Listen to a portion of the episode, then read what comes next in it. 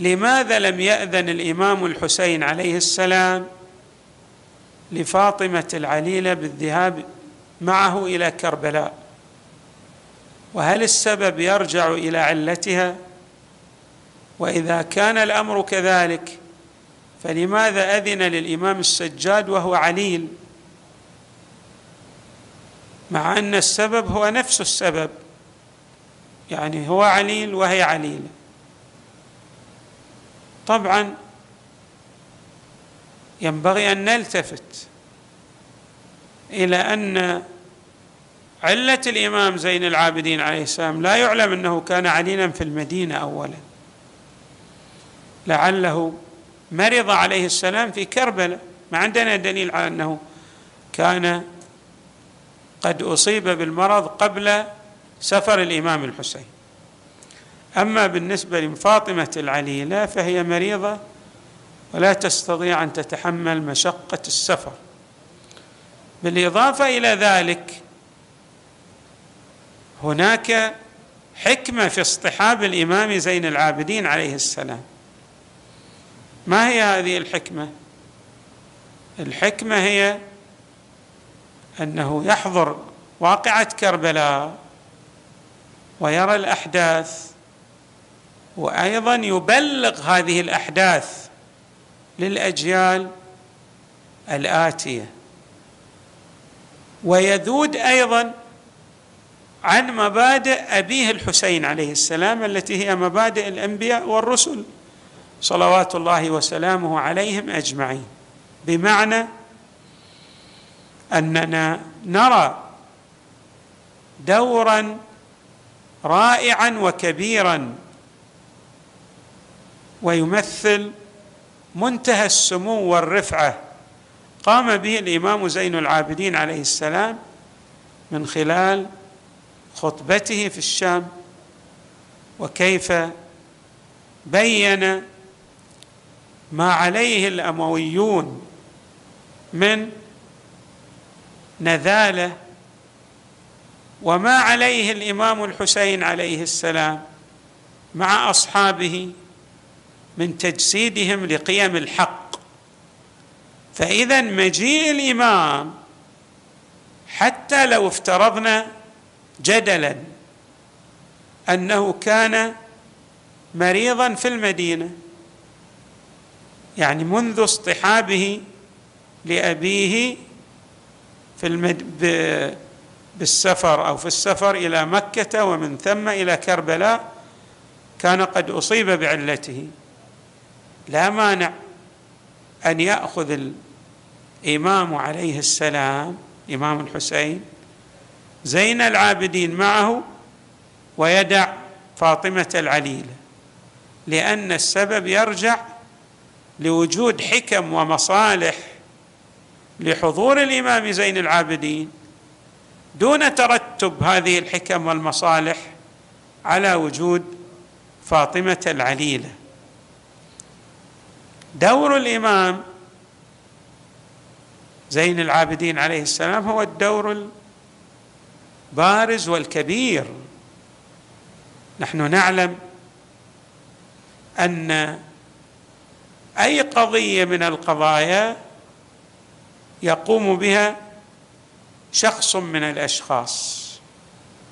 حتى لو كانت تجسد الحق في كل أبعاده تحتاج إلى إعلام يبرز حقانية ومبادئ تلك القضية التي يقوم بها ذلك الشخص المحق. دون إعلام تموت القضية. والدور الإعلامي للإمام زين العابدين مع عمته زينب عليهما السلام هو الذي حفظ ثورة الحسين وأوصلها إلى الأجيال إلى زماننا هذا. ولذلك ترون أن الإمام عليه السلام يعني هو أكبر مبلغ لثورة الحسين إلى يوم الناس هذا. المؤرخون يذكرون الإمام عليه السلام أنه ما قدم له طعام ولا شراب إلا ومزجه بدموعه. وكان يصنع الأحداث.